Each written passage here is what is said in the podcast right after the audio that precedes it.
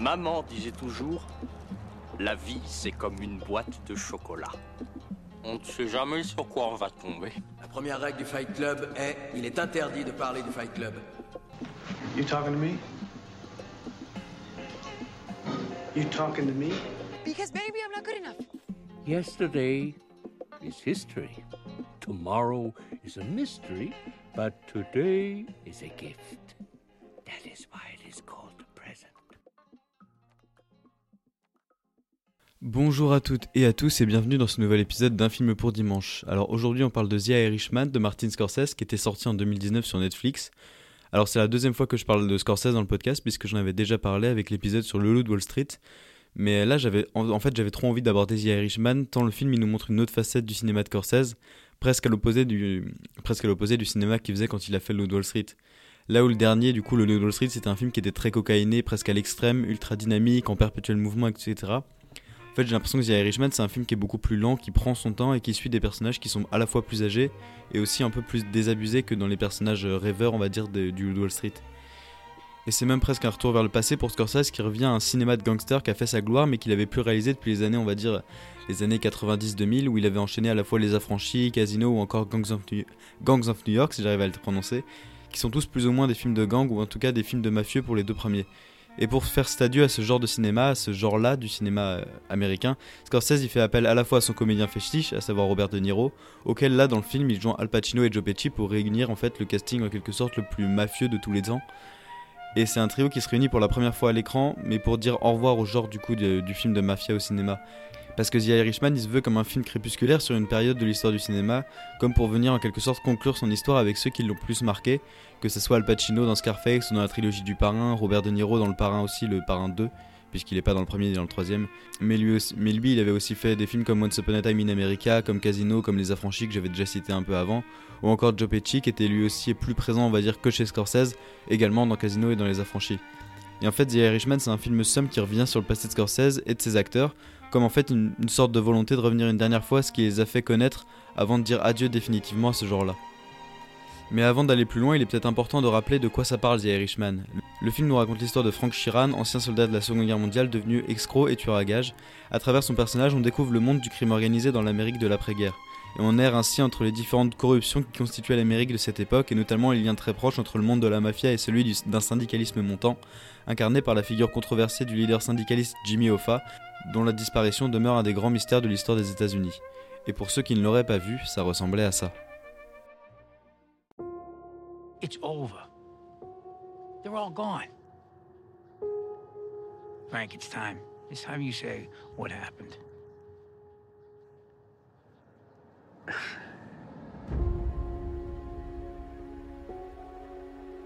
Frank, I want you to meet my cousin, Russell Buffalino. Better watch. There's a lot of tough guys around here. Did he tell you? You're not afraid of tough guys, are you? I didn't think so. I was one of a thousand working stiffs until I wasn't no more. You got a good friend here. You don't know how good a friend you got. Russell, he took a shine to me right away. After a while, he started giving me little things to do. I know you read a lot of things about me. I just want to say I'm sorry. I know I wasn't a good dad. I know that. I know that. I was just trying to, to protect all yous. From what? You didn't see what I see, what I've been through. A friend of ours is having a little trouble. Friend at the top. Hi, you Frank. This is Jimmy Hoffa. Glad to meet you. Big business and the government is on the attack. You want to be a part of this fight? A part of this history? Whatever you need me to do, I'm available.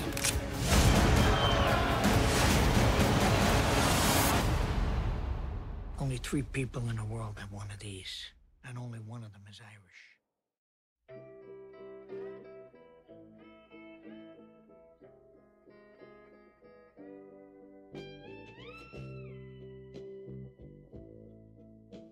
Avant de parler du film en lui-même, pour moi, il faut un peu parler de son contexte de sortie parce qu'il joue beaucoup sur la façon dont le projet s'est construit et a été fabriqué.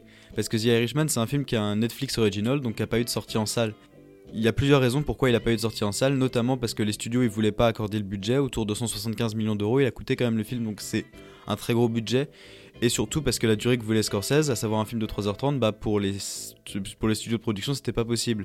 Ce qui est plutôt en fait normal quand on connaît les impératifs de rentabilité des grands studios américains, pour qui il va être difficile de vendre auprès des distributeurs et des exploitants, donc les personnes qui tiennent les salles, un film qui va pouvoir être diffusé que trois fois par jour, souvent. Donc, euh, par exemple, s'il y a une séance à midi, ça veut dire qu'il peut pas y en avoir une avant 16h et une dernière à 20h en fait. Parce que c'est un film de 3h30, donc il faut une plage de 4h pour pouvoir le diffuser. Alors qu'un film de 2h, lui, va pouvoir être diffusé 5-6 euh, fois dans la journée, donc avoir beaucoup plus d'entrées potentielles. Et c'est pour ça que Netflix pouvait s'imposer comme un choix par défaut idéal, parce que la plateforme, elle, elle n'a pas une programmation linéaire dans laquelle il faudrait faire euh, rentrer le film, et du coup qu'il nécessiterait de le caler dans une sorte de programme qu'on devrait renouveler tous les jours. Et pour Netflix, c'était aussi un avantage d'avoir un film comme ça, parce que c'était une plateforme qui avait besoin de crédibilité, de passer de simple diffuseur à un producteur qui serait reconnu. Et en ayant donc un film comme, euh, comme The Irishman, donc un film de Scorsese, qui va être nominé dans des cérémonies, dans des récompenses, etc. Et qui va pouvoir du coup, euh, on va dire, augmenter l'image de marque de Netflix, en tout cas l'image classe du cinéma que, n'a pas pour l'instant Netflix. Parce que le but à terme de Netflix, dans leur monde idéal, donc s'ils arrivent à leur utopie de leur euh, compagnie, c'est de pouvoir créer un cercle fermé où la, majorité des, où la majorité des œuvres qu'ils diffusent seraient des œuvres qu'ils produisent, afin d'en avoir le total contrôle et de ne pas avoir à constamment négocier des droits de diffusion avec d'autres studios qui de toute façon peuvent récupérer à tout moment leurs films. C'est ce qui s'était passé notamment au moment de l'arrivée de Disney ⁇ où Disney du coup avait récupéré tous les films qui leur appartenaient, qui étaient sur le catalogue de Netflix, notamment tous les dessins animés, tous les Star Wars, euh, tous les films Marvel, etc. Ce qui avait fait un trou, on va dire, dans le catalogue de Netflix. Et enfin, le troisième euh, pan, on va dire, de cette structure-là, donc Scorsese, l'avantage pour lui, c'est d'avoir une liberté totale sur son œuvre, Netflix payant pour son nom, son prestige, et, du coup n'ayant pas de producteur exécutif sur le film venant de chez eux, et essayant de mettre euh, des barrières à Scorsese. Netflix a un rôle de financier plus que de producteur, en fait, ce qui a posé quelques problèmes selon moi, où en fait il n'y avait pas de garde-fou. Et le problème, c'est qu'en laissant une totale liberté à Scorsese, on se prive de contraintes, ce qui n'est pas toujours le mieux pour laisser éclater la créativité d'un artiste. On dit même que souvent la contrainte c'est la raison même qui permet aux artistes de créer et que sans elle ils sont un peu perdus parce qu'ils ont trop de liberté, ils ne savent pas quoi faire de, toute cette possibilité. Non pas que ce soit le cas dans The Irishman où le film partirait dans tous les sens, mais on peut pas s'empêcher de se dire que le film il aurait pu gagner en fluidité s'il avait été légèrement plus court et que certaines scènes avaient pu être enlevées ou alors au moins raccourcies. Et l'autre problème majeur de The Irishman, c'est la technologie qu'il utilise. Le film il utilise une technologie qu'on appelle le de-aging, qui, est une technologie qui permet de rajeunir artificiellement les acteurs et qui est beaucoup utilisée notamment pour le personnage de Robert De Niro qui doit un long moment jouer un, un personnage, un homme de 35-40 ans, alors qu'au moment du tournage il en avait plutôt 74-75. Et les deux soucis que ça pose, c'est que bah déjà il a une tête plus jeune alors que ses mouvements restent les mouvements d'un homme âgé en fait. C'est-à-dire que ça manque de vitesse, ça manque de dynamisme et c'est parfois un peu lourdeau. En fait, on sent que le personnage, bah, il a du mal à se déplacer et qu'il peut pas, par exemple, qu'il peut pas trop courir, qui sur des moments où il y a des y bastons entre des personnages, bah lui, il fait partie de ces bastons-là, mais on sent qu'il est pas il est pas dans son habitat naturel quoi, il devrait il devrait pas être là. Et l'autre problématique, en fait, c'est que le public connaît Robert De Niro jeune. On l'avait vu dans Taxi Driver, on l'avait vu dans Raging Bull, dans La Valse des Pantins, là je viens de citer que les films qu'il a fait avec Scorsese, mais c'est-à-dire dans du coup des films des années 70-80 où on sait qu'il n'avait pas cette carrure très imposante, très carrée qu'il a développée au fil des années et qu'il a maintenant, et qu'il était beaucoup plus filiforme et une fois encore beaucoup plus dynamique, beaucoup plus euh, vif presque, je sais pas si c'est le bon terme, mais en tout cas beaucoup plus... Euh, et en vrai la pinaille parce que c'est des soucis que seules les personnes qui ont vu des films avec De Niro jeune peuvent voir et peuvent percevoir, parce que des personnes qui n'ont jamais vu De Niro, ils se disent, bah le personnage de Frank Sheeran, il a cette tête-là depuis qu'il est tout jeune, il a toujours eu cette carrure-là et ça pose pas de problème.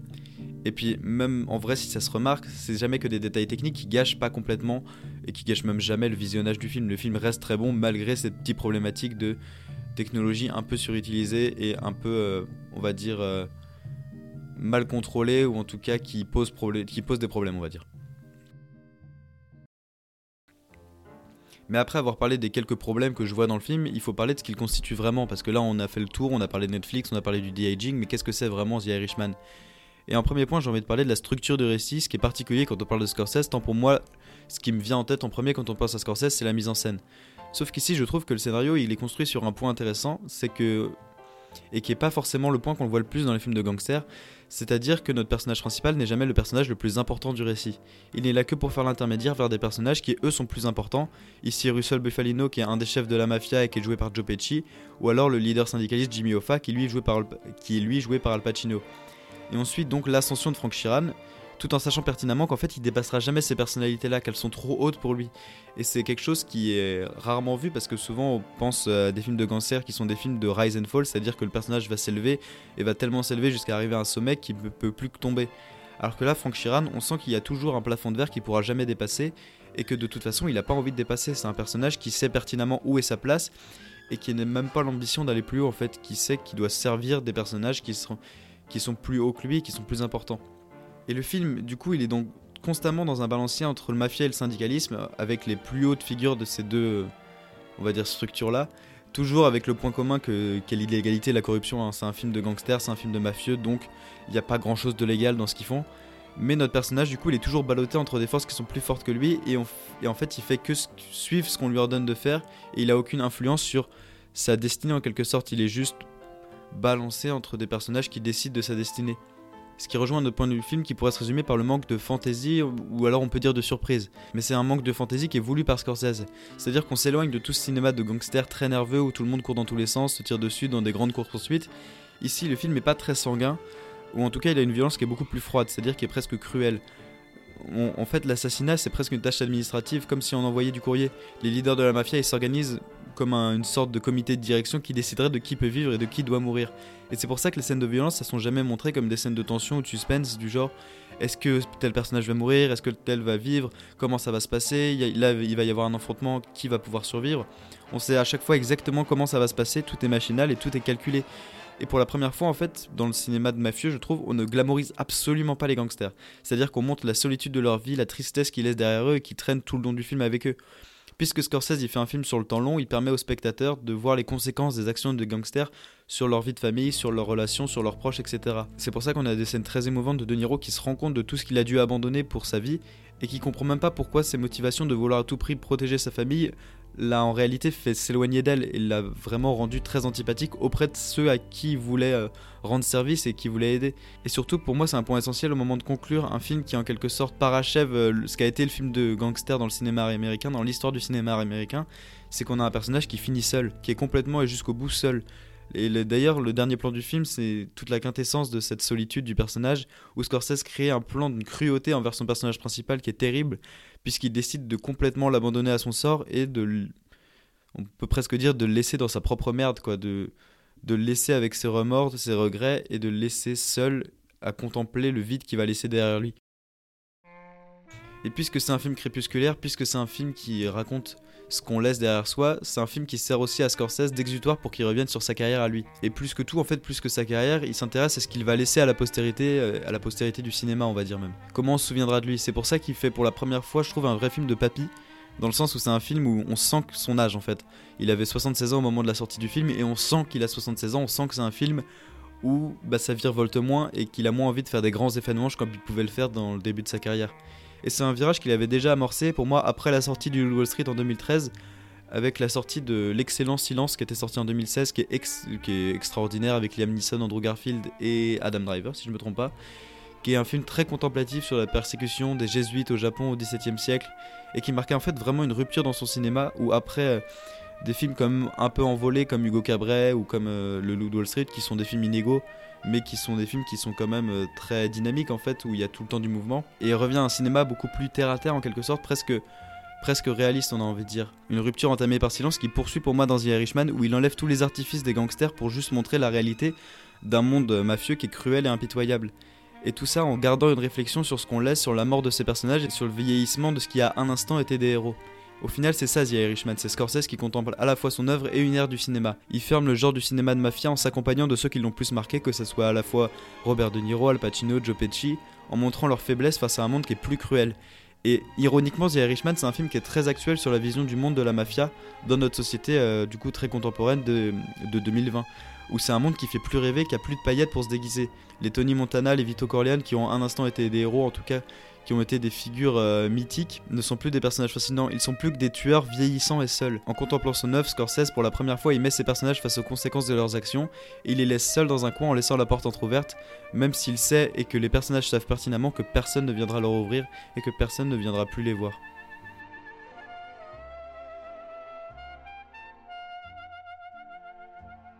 Merci à tous d'avoir écouté ce nouvel épisode d'un film pour dimanche, j'espère qu'il vous a plu. Pour ceux qui voudraient voir The Irishman, il est malheureusement uniquement disponible sur Netflix, donc si vous n'avez pas de compte Netflix, ça va être compliqué.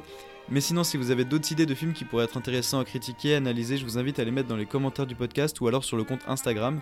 Compte Instagram du podcast qui recommande un film par jour et dont le lien est dans la description de cet épisode. Le podcast a également un compte TikTok que vous pouvez aller découvrir si vous préférez avoir des images pour accompagner le son et puis un peu découvrir à quoi ressemblait la patte graphique du film. Sinon, si le podcast vous plaît, vous pouvez le noter sur la plateforme que vous préférez, le commenter, le partager, ça m'aidera vraiment. Et sinon, moi je vous dis à dimanche prochain pour un nouveau film et je vais essayer d'être plus régulier maintenant parce que je sais que ça fait quelques week-ends qu'il n'y a pas eu d'épisode. Mais là, normalement, j'ai retrouvé une installation et un truc qui me permet de d'enchaîner les épisodes. Donc normalement, il y aura un épisode tous les week-ends, même si je garantis rien parce que je sais que je suis très peu régulier. Donc normalement, à dimanche prochain et bon film. In case I don't see you, good afternoon, good evening, and good night.